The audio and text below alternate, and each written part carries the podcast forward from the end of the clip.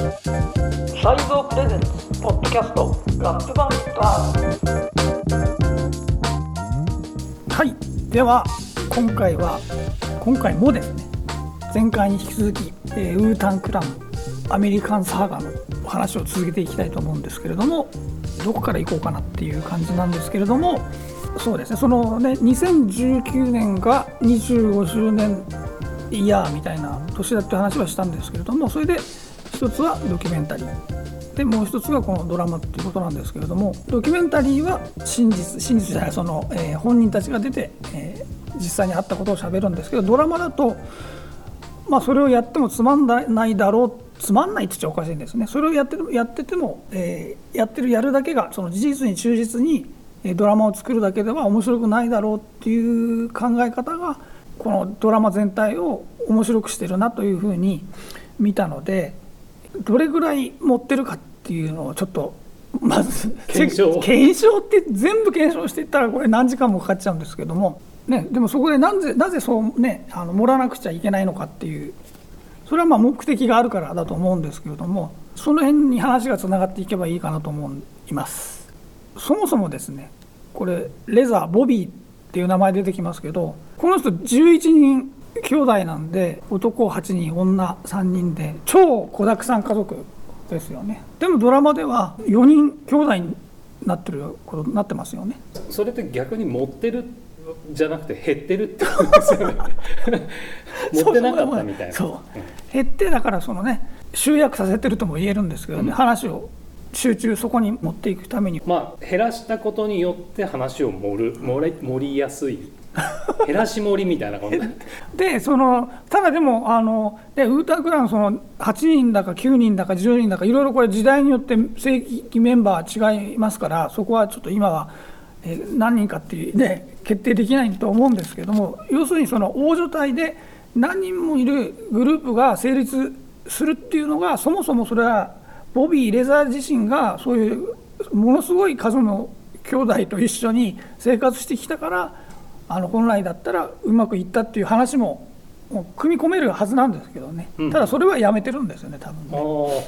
それよりもそっちの本当の兄弟じゃなくてそのウータンクランの方のブラザーフッドっていうかそっちの兄弟のつながりの方をこの描こうとするために多分その盛るんじゃなくて何でしたっけ？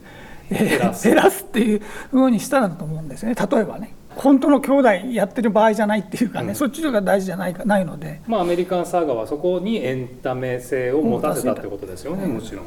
だからそこはそうなってるのかなと思って見ていたのとあとそういうなんていうのかな意外にこれ意外にっていうのは失礼かもしれないけど女の人お母さんとか妹がすごい支えになってるっていうのをこれ最初から最後までや最後ってまだシーズン2ですけれども今のところ続いているのでこれもね実際はだからお母さんはすごいこうね苦労して働いてる感じで描かれてますけど別にこの人が苦労してなかったって言いたいわけじゃなくてもともとブルックリンにいたんですけれども子供の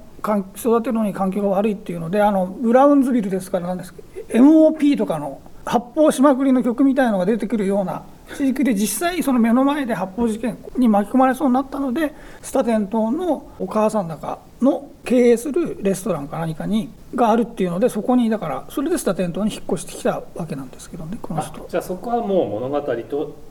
真実はちょっと違う部分が違うというか、まあ、そこは割愛してさらに割愛したのはあここが多分ちょっと違うところなんですけれどもお母そのレストランで実はお母さんは料理作ってはいたわけじゃなくてあのナンバーズ賭博をやっていたその会計をやってたらしいんですね。だからお金は意外にだから、えー、一人で働いていたけどその普通にレストランで働いている人よりはどう考えてもいっぱいもらっていたはずなので。だから 特別手当みたいな。そうね。特別手当みたいなのはやたら多いかもしれないですね。想像ですけど。でも普通に働いているよりは普通に考えて多いと思うのでそれでお金も貯めていてそれでその店そのドラマに出てくるファットラリーはそこの用心棒だったらしいんですね実はね。で実であの付き合いはむしろあのドラマ以上にもっと親しく付き合ってたらしいんですねみんなあの子供たちともそのお母さんとも。ただその店に手入れが入ってでナンバーズ賭博ができなくなって、まあ、あのレザーのお母さんは捕まらなかったんですけれどもでそれでちょっとこれじゃまずいなっていうので実際はあのオハイオの方にそこで引っ越ししたわけなんですよね。あそうなんですねそこから引っ越した後に結局スタテンに残ったのがレザとお兄さんのディバインだったのは事実なので、うんうん2人でだから暮らしていてからの話がこのドラマっていうふうに本当はなるのが正しいと思うんですよね。うんあお母さんも妹もみんないないなくなって男2人で、えー生活するようになってからがスタテン。そのとこ高校生になった頃だと思うんですけれども、2人が。一切違いらしいので。でそこからがこのドラマのはずなんですけどもそういうふうに時間軸みたいな前後関係みたいなのをばらしたりしてこう作ってるなっていうのは見てて思いましたけど。まあエンタメにはもしかしたらねそういうところは必要不可欠なのかもしれないですけどレザにはやっぱレザなりの何か思惑がそこにあるんでしょうね。まあでもお母さんはあんまりそういうふうに描きたくなかったっていうのも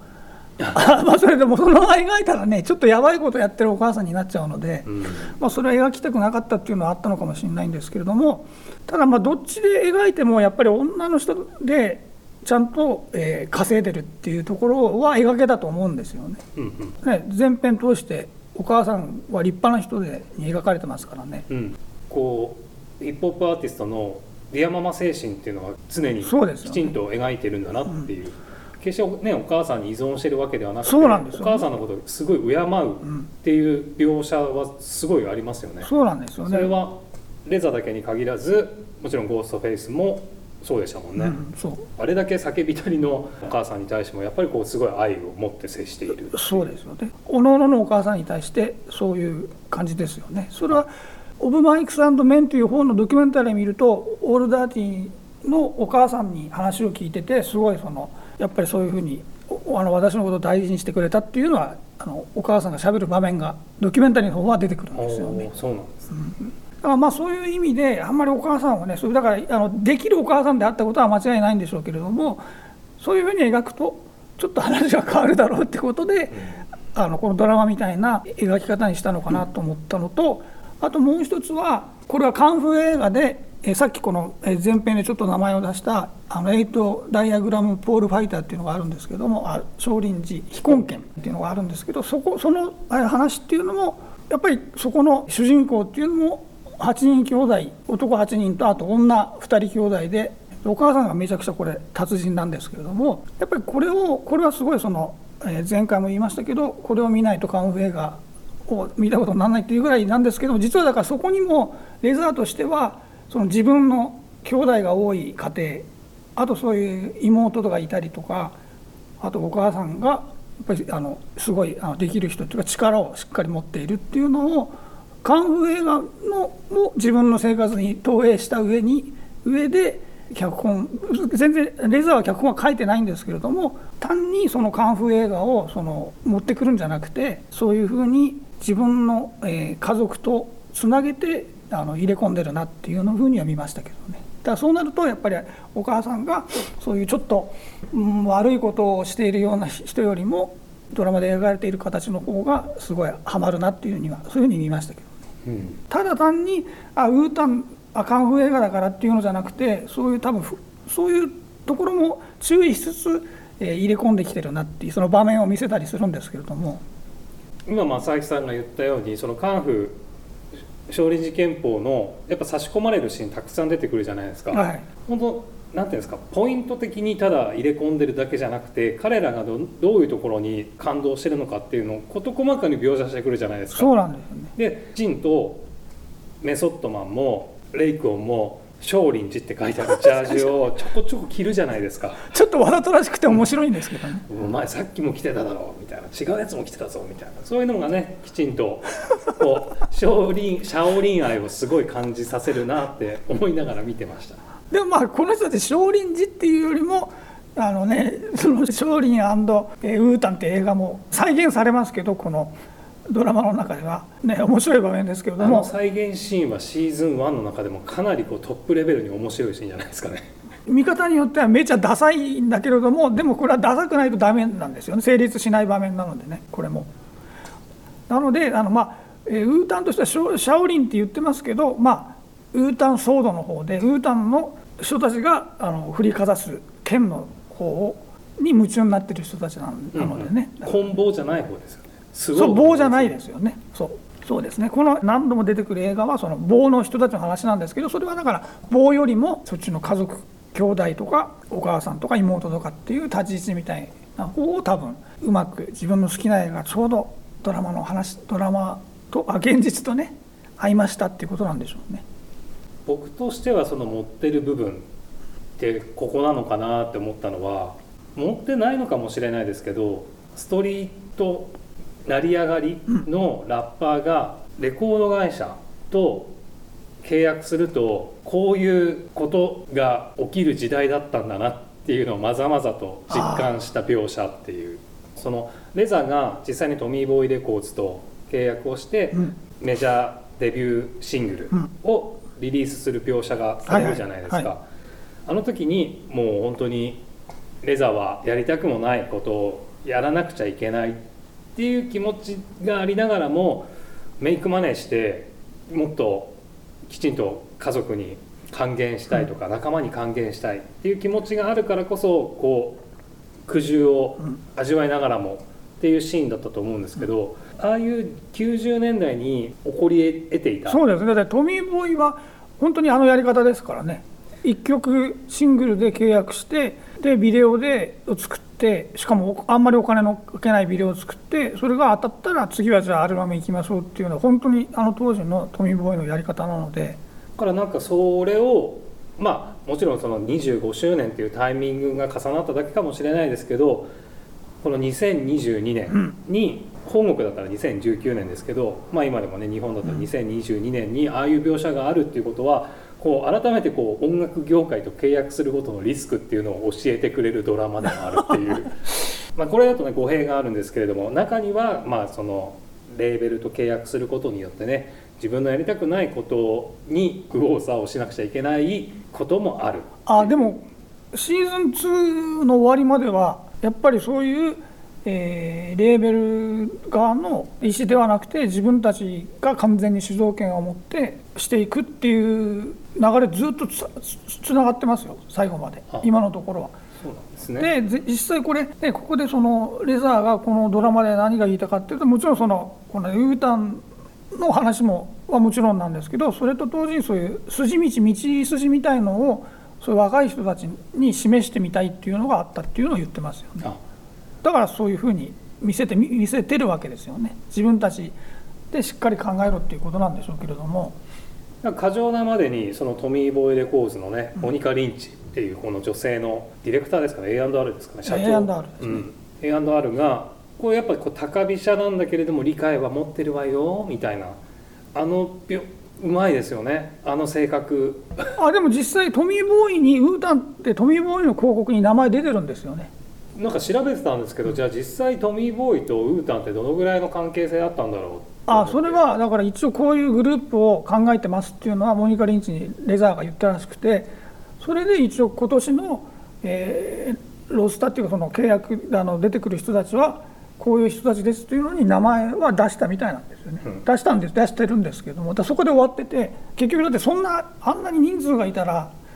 ね、扱えるわけないってみんな常識でそういう業界当時はそうだったのであのあのウータンから出るまでは。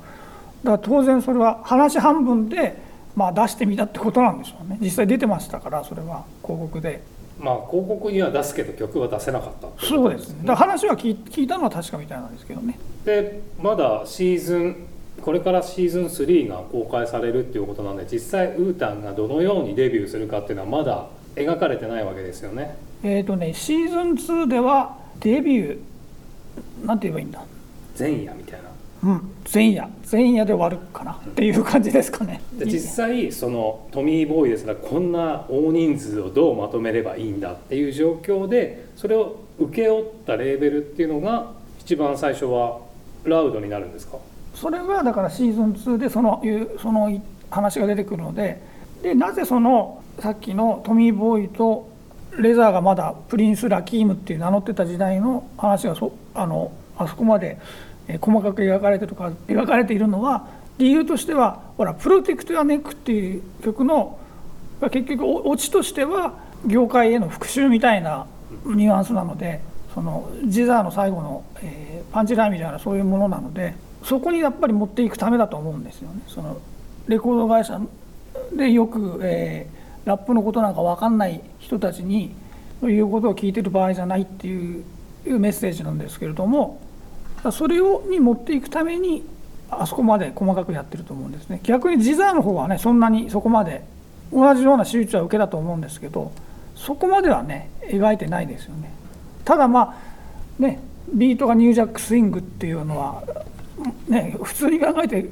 そのねストリートでリアルだって言っててなぜニュージャックも流行ってたからしょうがないって言えばもうでも流行ってもいないんですよね。その時代はもう、えー乗り遅れた感じですもんね。90年代に入ってしまったらね。そうですね、まあ89年ですとか気ですもんね。まだこう ガイとかジェーン・チャイルドが頑張ってたあそうか。ジェーン・チャイルドとかまだそうそういうのはね。でまあそういう誕生前夜から多分これからそのウータンになってどういうふうになっていくかっていう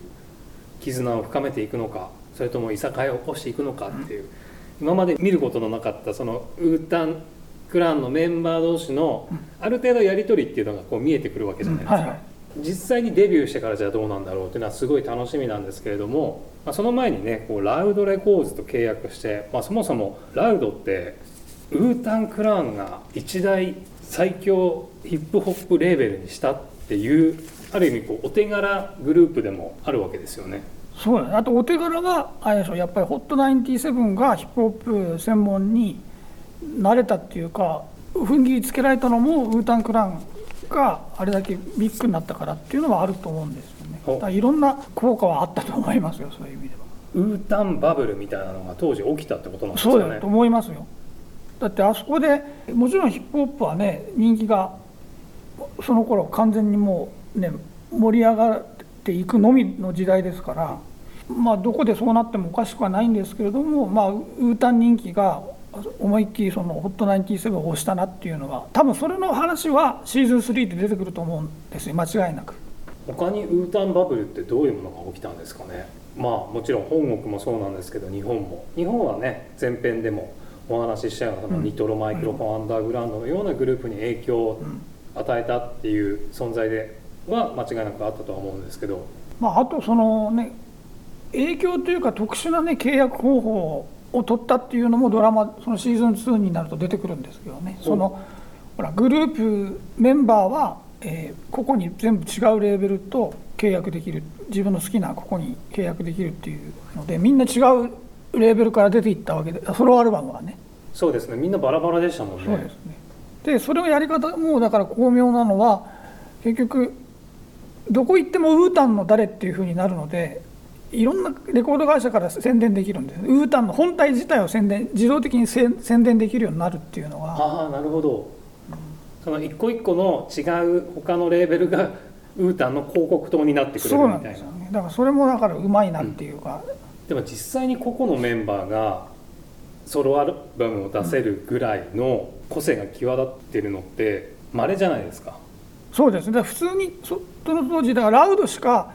えーラウドも結局なぜ、えー契約できたかっていうと親会社 RCA か。RCA はそんなにメンバーを全員が別の会社で出したってそんな売れるわけないしそんな実際できるかって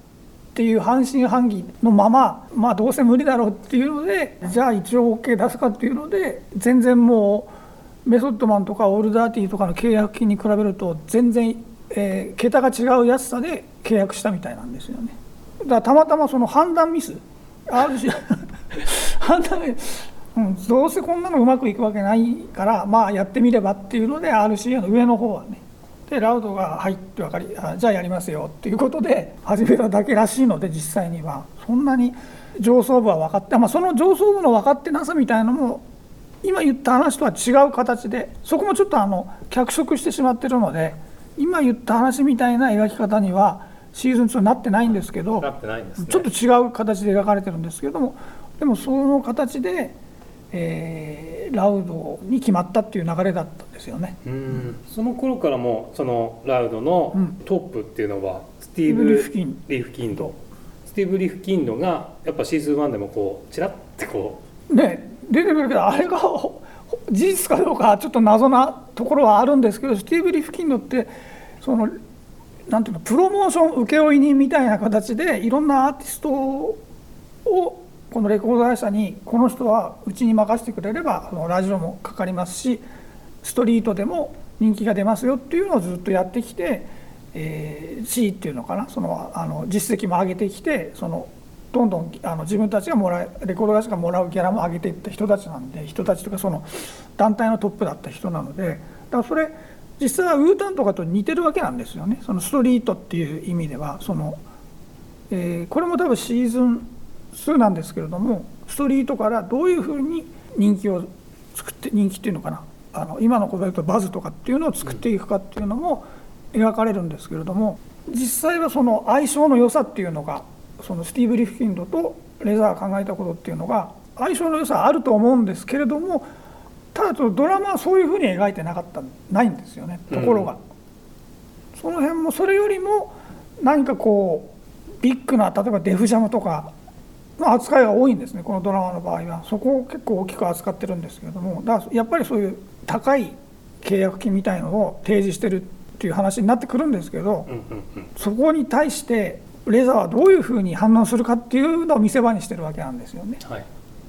そのストリートから積み上げていってプロモーションでスティーブ・リフキンドとレザーが実は似てたとかっていう話にはしないで、えー、そういうことじゃなくてあのちょっと持ってですね、いかにでかいレーベルがお金を出してきても自分の考えを貫き通したボビー・レザーみたいなそういう展開にやっぱりなってきてるんですよね。実際なんかちょっと天才肌であるのはすごいわかるんですけどドラマの中でも若干レザってこうナルシストっぽく描かれてる部分って感じませんでした？自分がすごいっていうのはにじみ出ちゃってるみたいな感じませんでした？ああとかすすごくて当たり前すごくて普通、うん、当たり前って普通なんだからみたいな感じではある。でもそこが嫌味に移らなそうそれはあったよね。それはあるすごいあるんですけどそれってやっぱレザ役をアシュトン・サンダース、うん、あのムーンライトの主人公の少年時代の俳優さんですよね、うん、彼がやったことってものすごいプラスになってんじゃないのかなっていう見方もしてるんですよね僕は声がでもすごい低いっていうかな独特の声でね。バズ・ザ・ボンだろぐらいの。めちゃめちゃ低い声で。あれがちょっと特徴的で本人はそこまで別にそれ中立ってことじゃなくてね あそこまで特徴のね、本人より特徴がある声になっちゃって 面白いんですけどね。まあメジャーデビュートミー・ボーイと契約した後ぐらいだと思うんですけれども洋服がやたらレザーはトミー・ヒルフィガーを着るようになりますよね。はい、なので、まあ、僕はでも根っからの生粋のトミー・ヒルフィガーっ子なのであの辺からあレザートミーっ子になってるなって思いながらこうもう毎回着てましたもんね。うん。そういうね着てるもののブランドとかもそこの時代のね忠実に描いてるかなっていうのはすごいいいなと思いながら見てました。多分ウーウェアっていうのはその後ありますけど、はい、それはまあね、えー、シーズン2にも出てくるけれどもどう、えー、レイコンのアルバムで多分初めて宣伝が出たぐらいなので、はい、多分まあシーズン3でもうちょっと出てくるのかな。ウーウェア話みたいなのはあるかもしれないですねそれはね。そのウーウェアそのウータンのクロージングラインをやってたのがシーズン1からずっといるパワーなんですよね。そうなんです これも多分見てる人もこれから見る人もみんな思うんですけどこのパワーって何する人なんだろう？ってずっと思っちゃいますよね。なんかねドラッグのそういう元締めみたいな人なのに、うん、なんでこんなにみたいなねだからずっと常にこうレイ君を監視しながら上から来るパワーって何者なんだみたいな思うんですけれども。あなるほど。そういうことだったんだっていう。でも本当にこう正木さんがさっき話したそのブラザーフット。まさになんかその言葉がもう地続きでずっと続く ドラマですよね。でしかもそんなに熱くなんていうのかな見るからに熱い描き方はしないんですよね。わかります。その熱苦しい友情ものを描きたいわけでもないんじゃないですか、ね、そそれが全くないのが見てて楽々っていうか、ね。うん、僕がもともと持ってたそのレザのアーティストのイメージっていうのは、まあ、天才肌を無自覚でちょっとナルシシズムもありながら常に前衛的なことをやってるプロデューサーアーティストっていうイメージがあるのでドラマの内容も実際そうなってるなっていう感じなんですよ、要は変なところに無駄に熱いとかもちろん人間的にはね 誰かと誰かと接してる時はあるのかもしれないですけど、第三者というかね全く知らない僕からうん。外から眺めて見る。うん。だけの人間からしたらなんかこうレザのすごいこうサバサバというかうん。カラッとしてる感じがドラマですごくえなんかこう分かりやすく描写されてるのかなって思いながらそうですよね。そこがしつこくないところがいいいいですよね。これはね前編が。そうなんですよ。絶対ウータンクラウンの電気物なんて聞いたら暑苦しくて仕方ないのかなって思うじゃないですか、でもそれがねこれだけ暑苦しくなくかつねドライドライでもなないいんんですすけど、うん、そうそうつ強い感じはありますもんね。そのドドライとまではいかないんだけいかなくでも明らかに強い絆って言っちゃあれ絆っていうね NG ワード的なやつですけれども本来はね自分の中ではですけどでもこの場合はその辺の描き方があのこのあの湯加減っていうかこれぐらいが 湯加減。あのちょうどいいのではっていう見てて思いますよね。だから先ほども話したように僕の中でも完全なもうウータンフェスが始まってるんですけれどもちょっと調べてみたんですよ。そのウータンの現在のメンバーのリリース状況など。ああはいはい。やはり抜け目ないというかきちんとビジネスの才覚を持ってるゴーストフェイスやメソッドマンはあと2019年にそのドラマが始まるっていう時にちゃんと出してるんですよね、メソッドマンに至ってはあの自分のアルバムじゃなくてフィーチャリングとかでもいろいろ仕事はあったり、まあ、もうゴーストフェイスももちろんそうなんですけど。ただね、メソッドはちょっとその、ね、家の事情かわかんないですけどね、一時期しばらく活動を実質的にしてない時があったのはあったですよね、ありましたよね。でそのゴーストフェイスは2019年に「ゴーストフェイスキラーズ」っていうアルバムをリリースしてるんですけどこれ息子のサンゴット君もはい、あの2曲参加してたりとか。でメソッドマンもあのラボシリーズで自分の息子をフィーチャリングしてたりとか、っていうそもそももうウータンの息子たちがラッパーとしてデビューしてるじゃないですか。でさらにそれがセカンドジェネレーションウーっていうグループで2019年にデビューしてるんですよね、うん。だから2019年って本当にウータンにとってすごい年ですよね。ドラマ始まるだけじゃなくてあなたたちのそのドラマではまだ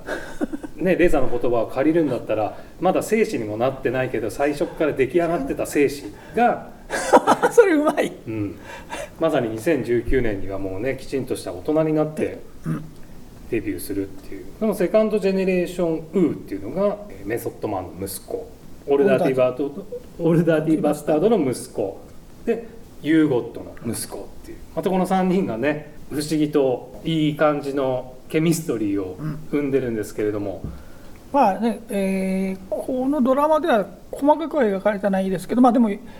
あのメソッドマンがね、自由の女神のお店で働いてるっていうの出てきますよね。あ自由の女神が映る時ありますよね。そうですね、あそこで働いて、ユーゴットはそこでなんか週末だけ働いてたみたいなので、そのね、自分たちのもうはるか昔のグループとかやる前のははるか昔のね、同じ仕事場の同じ仲間の子供同士もまた一緒に、すごい長いですよね。そうですよ。何代続くんだろうってい すうごい自分たちがその子供ぐらい子供の時よりももしかして若いかそれぐらいの時からそれぐらいの時のつながりのまだそこまでつなぎつないできますからね。でまたなんかそのセカンドジェネレーションウーの 7OD っていうデビュー曲があるじゃないですか、はい。あの曲でちゃんとそのメソッドマンの息子これはパワーって読むんですかね。パワー君なのか。何が？わかんないですけれどもこの息子くんがちゃんとメソッドマンをサンプリングする部分が あったりとか、まあ、もちろんそのオールダーティーバスタードの息子ヤングダーティーバスタードくんは名前がねしみしみやーのトラックにちゃんとこうサンプリングしてライムするところとかがあったりとかもうリスナー泣かせとか親父泣かせでもあるっていうあダブルミーニングの親父泣かせ。ですね本当。でもなんかそうやってねこうヒップホップに対するリスペクトお父さんに対するリスペクトで多分無条件でやっぱウータンクランのメンバーの息子たちって言われただけでやっぱ日本でもよく言われる二世タレントが背負う十字架みたいなのが10時間ね、背負いながらデビューしているとは思うんですけれども非常にねこうみんなよく似てるっていう。メ ソッドマンの息子とかなんてやっぱこうイケメンっぷりをねちゃんと DNA 受け継いでますもんね、うん。であのさっきの話に戻るんですけれども、あのカパドナカパドナさんは結構量産型なんですよねリリース。あそのね。本当に1年に1枚ペースで出してるんですよアルバム正木さん聞かれてました？それでもこの人しばらくタクシーの運転手をやってたんですよ。でもなんかそういうのをやりながらうん。リリースはちゃんと続けてたっぽいですよ、うん。で「ヒップホップネバーダイドっていう曲をですね、あの2015年にアルバムの収録曲があるんですけれども、まあ、これフィーチャリングスキルズえーラウンジモードミスターチークスっていうね なかなかこういぶし銀ないぶし銀だかわからないけど。メンバーで「ヒップホップネバーダイドって歌ってるわけですよでさらにこの同じアルバムで「We Forever」っていう曲もアルバムにで歌ってるんですけどこの「We Forever」ですよ「We Forever」じゃなくて「We Forever」これ誰フィーチャリングしてると思います正木さん。だって「We Forever」です俺たちは永遠だって歌うカパドナさんが思うメンツ2組あのフィーチャリングしてるんですけれども。え？フィーチャリングランページスプリフスターっていうね。あこのメンバーで「We Forever」歌うってやっぱこういいマインドしてるなって思いません？あそうかランページか。うん、しかも「う」じゃなくてどっちもフリップモードスクワットじゃんっていう。どう？ね。でで毎年アルバム出してるんですけど毎回「う」のメンバーいないんですよね。それこそスストリートライフとか、ねはいはいソロモン・チャイルズとかあの手のアーティストですらフィーチャリングで入ってこないんで、ねその辺いてもおかしくないけど。カパドナさんはやっぱりこう我が道を行くタイプなのかもしれないですね。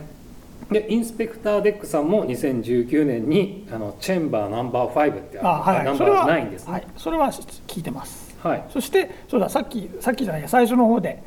えー言うの忘れちゃいましたけどインスペクターデックはジョーイ・バッドアスがやってますよね。そうですね。ジョーイ・バッドアスなおなんかデイヴ・イーストに続くめっちゃなんかこういいの来たぞって思ったらあえインスペクターデック役だったのっていう後から分かるっていう。そうそうそうそれ多分。あの時は誰もえなんでジョーイ・バッドアス本人役かなって思うじゃないですか、でも本人この時代デビューしてないしなみたいな。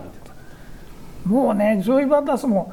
俳優だもんなっていう言い方もできちゃうぐらいね他のテレビシリーズ「ミスターロボット」とかそれ出てますからね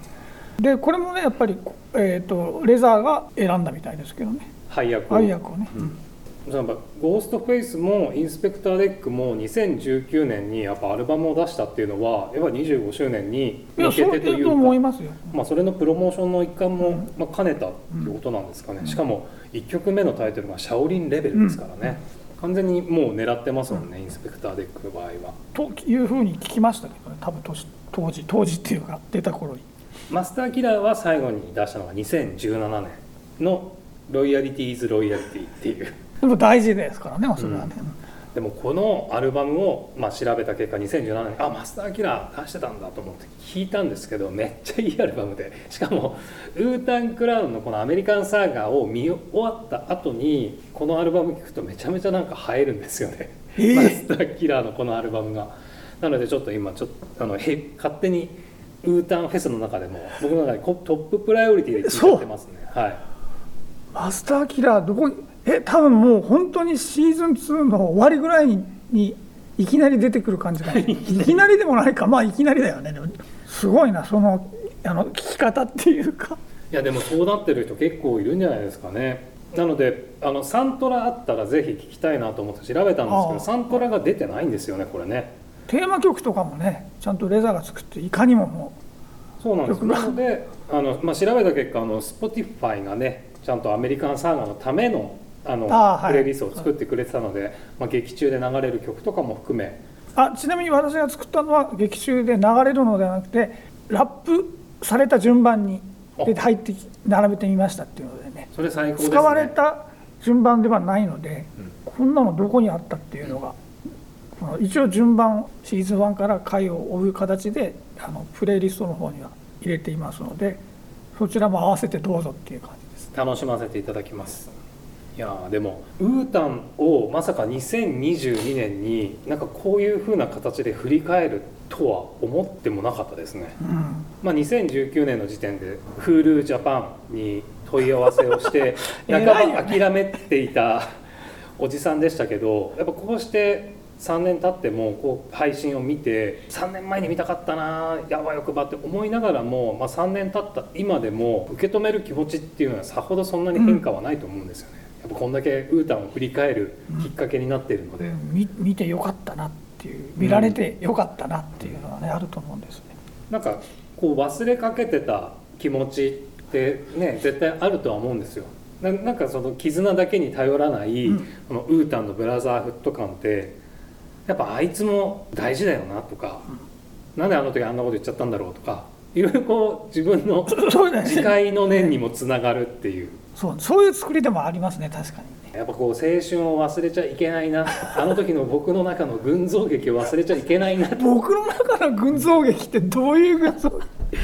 なんかそういう気持ちにさせられるドラマでしたね。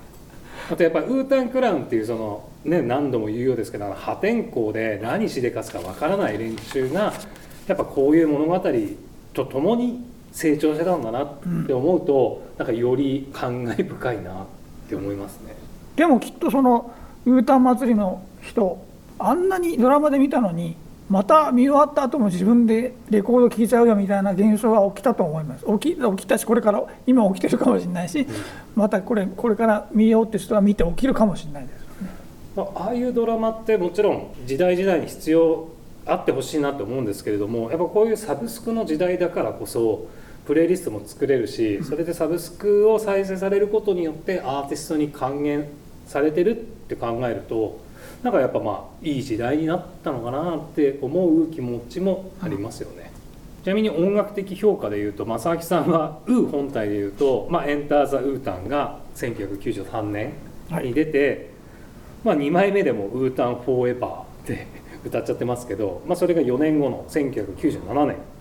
ですけれども正明さん的にその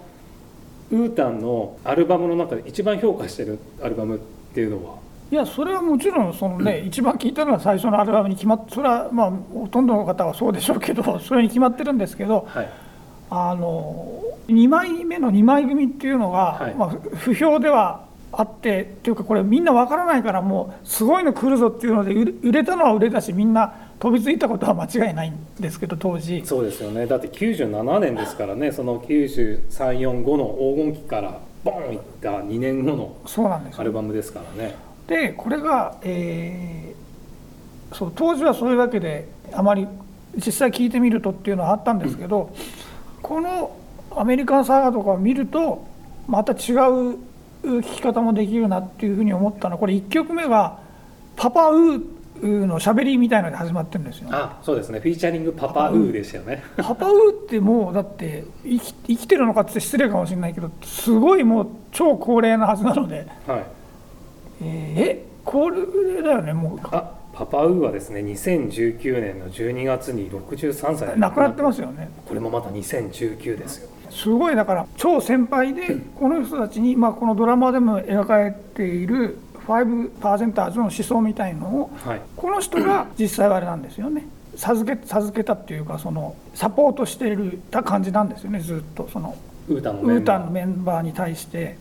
でドラマではなんかその ね辻説法じゃないないですけど ストリートに立ってこの考え方とか、まあ、競技っぽいものをあの一日中唱えてる人たちがという形で出てくるんですけれども、で実はそのそこで言ってる言葉もこの2枚目のアルバムの曲と同じなんですよね一部ね。だからすごい細かいことなんですけれども。だからそのパパウーの言葉もきちんとえストリートで説教してる人の言葉にちゃんと残ってたりして実際はこの当時はねそんなにウータンが最初出た時にはこの何回もここで話しているようにみんな興奮状態なので、そんな細かい細かいことってちすごい失礼なのもこのドラマを見ると分かる大事なことだったので分かるんですけどもそこになかなかね着目っていうかそこまでフォローできてないかったんですけれども改めてこのドラマを通してみるとパパウーの存在が実際は大切だったことも分かるかなっていうのがね。なんでだってあれ多分97年に聞いたらなんでこのパパウーっていうのは何っていうみたいなのがいきなり最初に出てきて長いのでそれが。あれでみんな困ったか困ったって人もね自分も含めて多かったかもしれないんですけども。そうですよね。だって初っ端から7分ぐらい そうですよ。だから終わらないみたいそうななんです。でもイントロが終わらないみたいな、うん、でもこのえーアメリカンサーガを見ると終わらない理由とか、なんで7分もあるのかっていうのもなんとなく分かってくるのであ多分今はこの、えーこれ歌詞は多分大役はあるの版でついたのが出てるのでーはい。ドラマを見て一番やもうこれ見れば絶対すぐ聴きたくなるレコード聴き返したくなるレコードで1位は間違いないんですけど、それと同時にその今だとこの2枚目その、ね、評価というか評価する前にあまり細かく聞かれてなかった2枚目を聞くきっかけになればいいなっていうふうには、えー思いながら見てましたよそういうふうに。やっぱ1枚目が間違いなくドインパクトを与えたアルバムではあるんですけれども、まあ、その後に「ザ・ w あですよね。で「アイアンフラッグ」に行って、まあ、2014年の「あベター・トゥモロー」はすごい覚えてるんですけどあのすっごい牧歌的な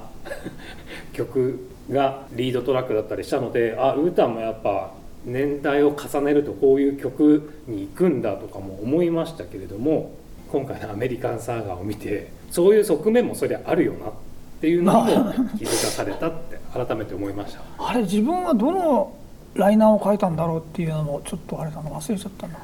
どれか書いてるよね。えっ、ー、とね8ダイアグラムかな。あ2007年違ったかな自分でわからないっていうのがそういう多分でもどれか書いていることは確かですな。こうねなかなか話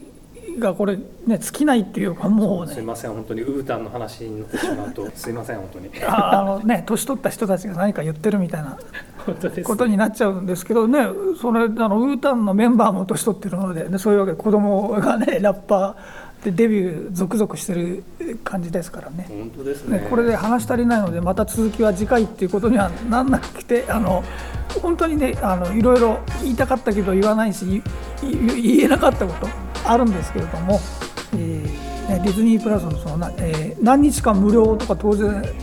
ないんですよディズニープラスって強気なんですよ。そのあ10日間無料とか。せめて1ないんだ週間体験無料とかやってほしいんですけどそれすらないんです、じゃあまあお金は私が持ちますからとまでは言わないですけど。抽選で1名様にみたいな。なのであのちょっと時間に余裕がある方はもうぜひ見てみてくださいってことですね。それでね皆さん見ることでまたシーズン3が速やかにね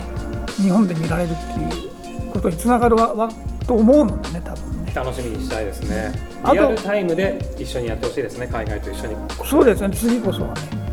いうことでやたら進めてはってますけどまあそういうことで、えー今回も聞いてくださってどうもありがとうございました。